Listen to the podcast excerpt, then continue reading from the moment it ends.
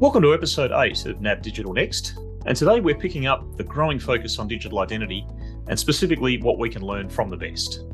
I'm Brad Carr of NAB's Digital Data and Analytics team, and I'm joined today by Øyvind Westby Brekke, the CEO of Bank ID in Norway. I'm a big fan of the Bank ID initiatives, both in Norway and in neighbouring Sweden, which have led the world in giving consumers choice and control in ID verification services, and have done so since 2004. We'll hear from Avon, and then my NAB colleague Lyndon Dawson will join me to help interpret the lessons of Avon's insights for our more nascent ID ecosystem here in Australia. But firstly, Avon, thank you for joining us and welcome to NAB Digital Next. Thanks, Brad, and uh, thanks for having me.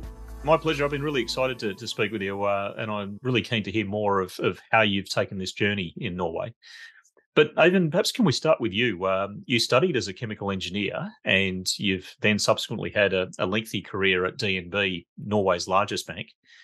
Can you can you tell us a bit about what led you to the identity sphere and to leading Bank ID? Absolutely, and um, I'll make a segue to before joining the financial services sector as well. So, after my chemical engineer degree, I was a founder of a pharmaceutical company Uh, and a lot of the work was uh, trying to bring that to international markets. And that's something I'm uh, taking with me to my current job. Uh, you're absolutely right. I joined DNB, the largest bank uh, here in Norway, 11 years ago, and had different positions and roles there. And really saw in many of the cases we worked on how digital identity helps propel some very important use cases both for consumers and for the bank. And so when this opportunity came up, it was a logical next step for me. Yeah, absolutely. And maybe if you could take us more through that, where that's led you, because uh, we'd love to hear more about how Bank ID really works in Norway. And for example, how an individual can set it up and what they can use it for. Yeah, so essentially, how an individual sets up their bank ID is they show up at uh, any uh, retail bank branch in the country from any bank they bring their uh, passport to prove their identity. The bank does their KYC, and then we uh, issue a digital certificate for that individual. And then uh, later on, the consumer completes the enrollment in their net bank, and then they're good to go. And then I think one of the really striking success features is, is just how widely they can use it. And it really becomes their, their entry point to so many parts of your economy and your society. One of Bank ID's key success factors, I think, has been the the close collaboration between the banking sector, I guess within the banking sector and also between the banks and the, the government sector in helping to really enable adoption. And that collaboration is not something that always naturally happens in every market. I was wondering if you can tell us a bit about how the financial sector worked alongside government in, in getting this digital identity framework established and, and the infrastructure to support and deliver it. Yeah, you're absolutely right. There were some really bold decisions that were made at the very early stage of the development of Bank ID. And that was when all the banks uh, in our market came together and said, let's build a common infrastructure rather than siloed solutions and enable authentication and login across banks. Of course, that's a move that would uh, potentially increase the risk of customers moving to different banks more easily but uh, nevertheless, it was a move that turned out to be a, a good one for benefit of the overall banking system here. So for the first years, this was gaining traction as an easy way for consumers to log in and do their business in the digital channels of the banks. Once that gained momentum and the government uh, decided they need traction also from the population in using the digital services they offered, the government went on to create common gateway for all their public services that could be accessed through one point of contact. And then BankID was invited to be one of the enrollment uh, methods you could use to enter those uh, services. And as of today, we have uh, some 95, 96% of all logins to uh, public services using BankID. And then once uh, that gained traction, we were starting to see some platform effects. So more consumers on the one side, more services on the other side. And suddenly, uh, private sector companies also started to show interest in uh, being able to offer their services to the public uh, using BankID. And uh, as of today, we have some 10,000 public services available, but also a few thousand private services outside of banks, such as online pharmacies, uh, filling out your prescriptions digitally and getting it shipped back home, e health in general, even dating apps, car rental, uh, tax questions, social security, etc. So really these days, BankID is the digital identity solution adopted here in this market. Can we go with that theme for a moment? Because I, I, think that the statistics you, you cite there are, are, just really immensely impressive. The 10,000 public services, but also, you know, I've repeated these statistics a lot myself, uh, including at the Australian Bankers Association conference earlier this month. But you've you've achieved 99% penetration amongst the, the population of ages 20 to 60. So broadly, the whole of the community using it. And BankID users, on average, are using the solution about 220 times a year. Uh, I dealt with some of your uh, your predecessors in my time at the IIF in Washington about three years ago, and it was 198 times a year then. So it's it's continued to grow in its usage uh, even in the last two or three years. I, I know, but these are, are really impressive, and I think it, it ties to where you were getting at the the breadth of different use cases and the breadth of different um, accepting parties.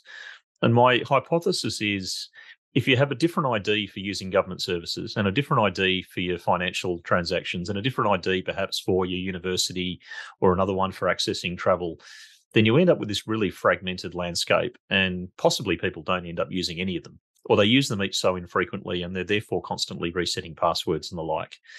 And the way to really get past all of that and achieve critical mass is that the user is in control. They can choose who they have verifying them. You, you have a competitive banking market in Norway, but they can get to all of the services they need to through that single front door of Bank ID.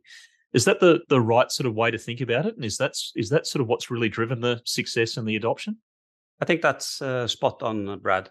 And um, if you think about it, uh, also from a consumer perspective, a lot of us uh, in modern societies we have strong digital capabilities but that's not true for the whole population. So you have a lot of people who struggle using digital services and get confused when they have to use different methods in different uh, services.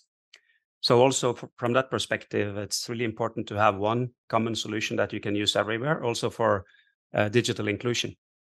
But i think uh, in in addition to that you need some key components on top of a large user base and a large number of services.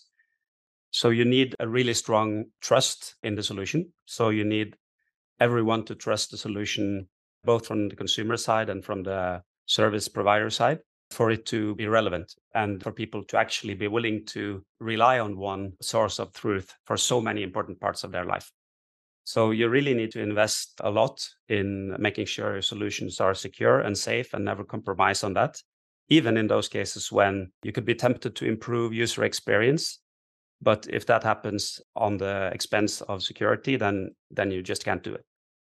Well indeed tr- trust and security needs to really be at the the center of how we think about the the user experience doesn't it? Yes absolutely. And maybe going with that security theme a little bit. So, so one of the big drivers that we feel in Australia for digital identity solutions is about minimizing how much personal data we're needing to transmit. And we had a couple of high profile data breaches in our economy late last year, which I think has risen the consciousness both amongst consumers, but also for businesses of the hmm. the obligations and the liability that they might have for the, the personal data of their customers that they hold. Is this a, a feature and a and a driver with Bank ID? And, and is it something that you know you would cite around how Bank ID helps to keep an individual's information safe and ensure that users are in control of what data of theirs is passed and and who who it's shared with? Yes, absolutely. And I I think uh, this is an area where we uh, we who develop services like this need, to stay ahead of what uh, catches attention in the media because uh, in your market, I know you have had some uh, data breach cases lately who, that raised awareness. Uh, but even if that's not the case, you know that the risk is always there. So you need to make sure that that risk is limited. So the bank ID setup itself is very secure. So as I mentioned, we we invested a lot in building secure and safe solutions. And in the 19 years uh, in operation, we never had a single example of uh, being hacked or data breaches in our uh, solution. And then uh, the way we interact with uh, the service providers, uh, we try to limit the amount of data that we transfer in each authentication or signature and to mask the data or uh, anonymize the data that we transfer so that we don't uh, re- reduce the risk of of the data being compromised. So, for example, when we uh, authenticate you when you log into a certain service, we don't use your social security number as such, but we generate a personal identity number, uh, just a random number sequence, but uh, linked to you.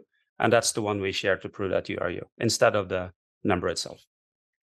Now, having said that, uh, we do see uh, a really big potential going forward to also uh, facilitate the safe, consent based, of course, sharing of personal data from the consumer side to the uh, service provider that they decide to trust with their information.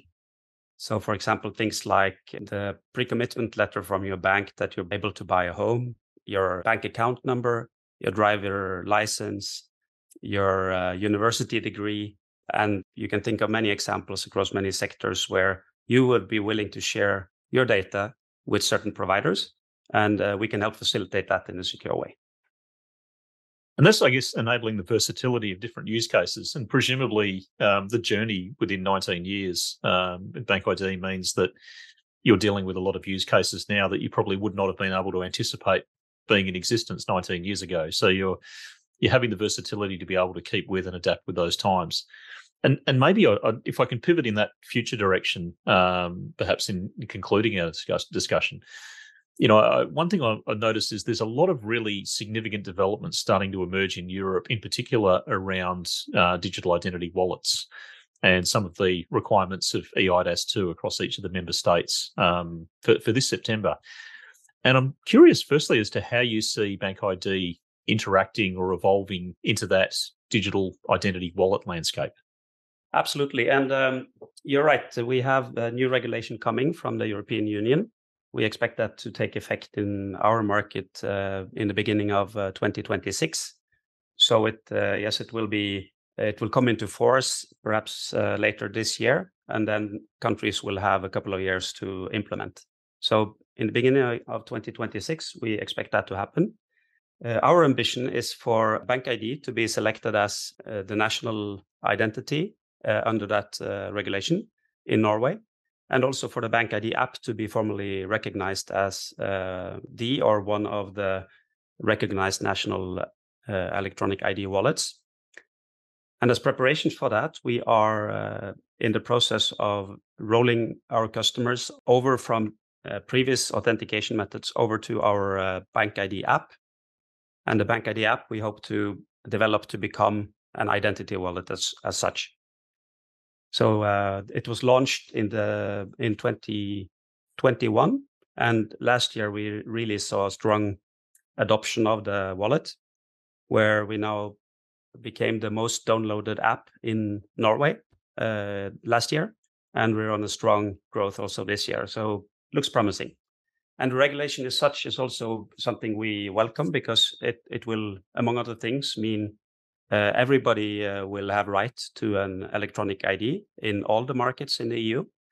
And also the fact that you can use your electronic ID issued by one country to authenticate yourself in any country in the in the union. So that's um, that's really promising.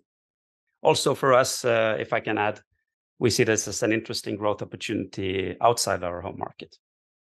Well, well, maybe uh, we might conclude picking up that point, but I did want to, to, chime in as you referred there to the commonality across each of the member states. It uh, reminds me that uh, one of our colleagues at uh, Australia Payments Plus, the uh, uh, industry body we have, which has convened the mobilisation of Connect ID here, uh, as we were going through the height of the excitement of Eurovision around about three weeks ago, and of course the perplexing inclusion of Australia within Eurovision which sort of breaks most uh, laws of geography. But he did make the this colleague Dima did make the point of yeah, maybe we need to look at the EIDAS 2 as the example and, and how we can actually achieve commonality between Australia and the European Union uh, and the direction that's uh, that's being presented across Europe with the future of identity wallets. Um, so maybe we'll look at that as our, our level of equivalence that we need to aim for.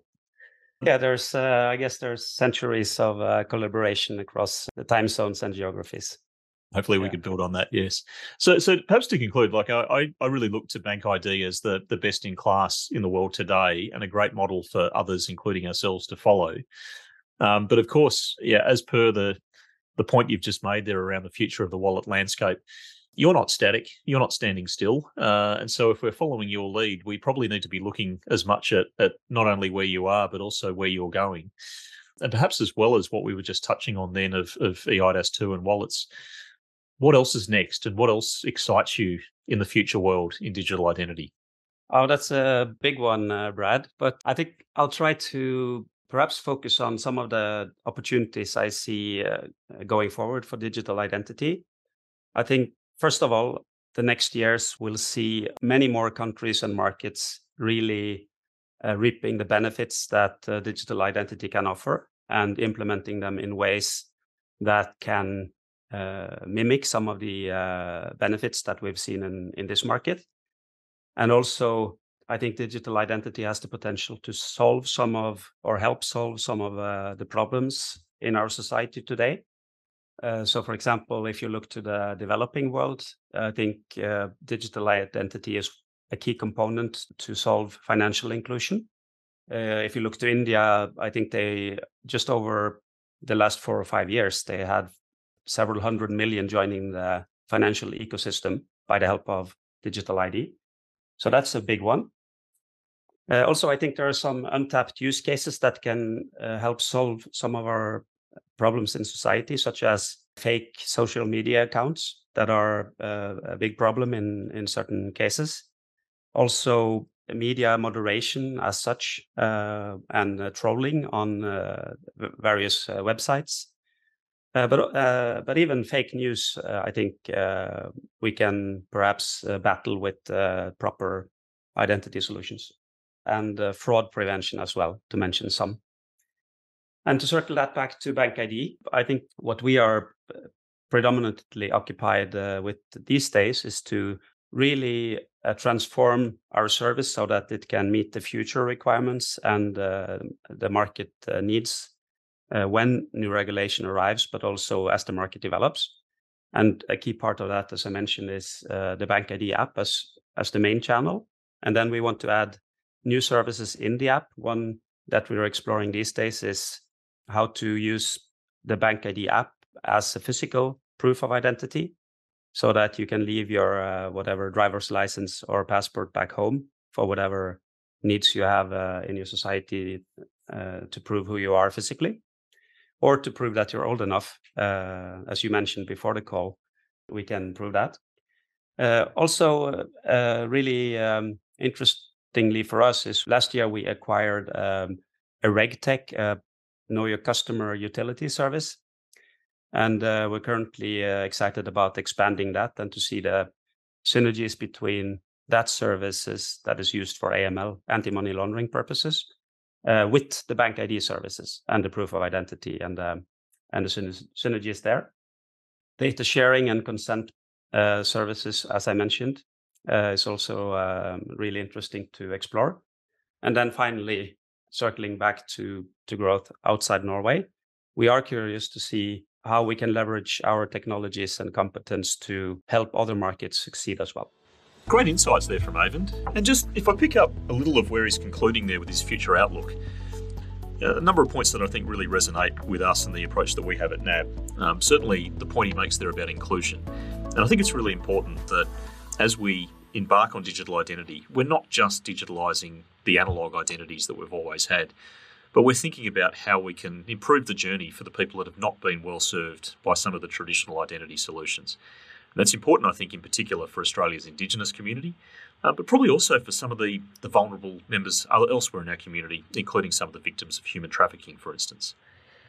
His point about social media. Um, one of my great mentors in this space, Rod Boothby, the head of, of global identity at Santander, um, this is a point he's really been been very hot on. How can we help people to understand who they're dealing with through social media channels? And of course, Avon also picks up the point about how we help to combat fraud and scams, um, which is a very key part of our agenda here at NAB. So, some great insights. And now I want to loop in my colleague Lyndon Dawson of our customer digital identity team. Lyndon, you're leading a lot of the work we're doing around our participation in the Connect ID scheme. And I'm sure uh, a lot of what we've heard from Avon um, really ties in with the passions that you share. What really stood out or resonated for you most amongst his remarks? throughout the whole conversation, I've noted there are a couple of lessons from this discussion. But the, the primary one that stood out to me was around courage. So Arvin referred to the bold decision making required to reduce, you know, fragmented, siloed login systems uh, to build a common infrastructure, you know, around digital identity. And I believe this is exactly what we need in this country. Another observation I had was this incredible diversity of the use cases um, that are facilitated by Bank ID. So, you know, we know that the Bank ID service really took off in terms of adoption when consumers could use it to unlock government use cases or government services. You know, and this is something we're working closely with Australian Payments Plus and their Connect ID team as they engage directly with uh, Australian state and federal governments um, and government agencies as potential relying parties in this service. Um, you know, one use case that I'm especially passionate about here um, in Australia is the management of, of, sensitive and personal information in the real estate industry, actually. Um, in a tight rental market, uh, which is what we have right now, um, the renter is effectively barefoot in that transaction and in that relationship and their dealings with real estate agents and you know the landlords that they are acting on behalf of. Um, this data is kind of demanded, um, and, and, if you don't have, if you're not prepared to hand all that data over, and and that includes copies of your driver's license, your passport, even bank statements, if you don't hand that over, then you may find yourself, you know, without a roof over your head. And I guess if you're not comfortable that that real estate agent might be keeping the scan of your bank statements or your passport on an unsecure server mm-hmm. or or paper copies in the trash can at the back of their office. yep. There's not a lot you can do about that. You you don't really have, uh, as you say, you, are kind of cut between, stuck between that and. Um, Finding somewhere to live. Yeah, yeah, yeah. And, and so that's why I'm really excited about the prospect of this uh, Connect ID service, uh, being able to help address that, that specific use case uh, in this market it is about empowering people, and at the same time, you know, one theme that came through with with Avon was there was about trust, and I guess the opportunity yeah. that that we see as a bank is how we can help to use and leverage the trust that we hold for the way in which we store and protect people's data the same way that we do for their money. Um, did you want to pick up a little bit further on the, the trust theme and how we see that feeding into the developments that we're pursuing in Australia? Yeah, sure. I mean, the importance of um, governance and, and standards across all participants in the network um, to maintain trust in the system was something that Arvin really, um, really brought up for me. Um, and it, it is, it's so true. Um, you know, it, this includes making sure that every bank, so not not just National Australia Bank, um, but every bank that's participating as an identity service provider meets the same you know, stringent security standards in terms of data management. But also, if you think about it further upstream, the robust identity proofing that's required or should be required at the point of onboarding, uh, because you know without that the whole thing falls over really, uh, and trust in the system will collapse. Fortunately, though, um, all all of our participants in the Connect ID system um, or initiative must be registered with the Australian Payments Plus um, group and, and certified to agreed industry standards. So this gives us a level of comfort that all participants will measure up to those standards. In addition, some of the major banks, including uh, National Australia Bank, have recently applied for the Trusted Digital Identity Framework accreditation, uh, which is an additional level of recognition by the federal government's Digital Transformation Agency. Um, and this will, we expect, give government agencies uh, more confidence in the Connect ID service and, and will act as a, I guess, a proxy uh, trust mark of sorts. Trust is a great asset to have in the system, but as you've described there, there's a lot we need to do to ensure that we are preserving that trust uh, and it continues to be the great foundation. So thank you, Lyndon, and thank you to our special guest, Bank ID CEO Avon Westby Brekke. Um, a lot of great insights that he shared, but also there's a lot more to come in the digital identity space. And here at NAB, we are launching a design sprint as part of our agenda in helping to shape what the future Australian ecosystem should look like. Um, we'll have a lot more happening on that in August. And here on NAB Digital Next, uh, we're going to look actually into the space of quantum computing in the near term, but we're also going to pick up this identity topic further. We'll do that with Jason Davis of Hold Access. And there's a lot more we can learn from the great work that Jason's doing in his firm in uh, identity solutions for Australia's Indigenous communities. So thanks for joining us, and please stay tuned for more on NAB Digital Next.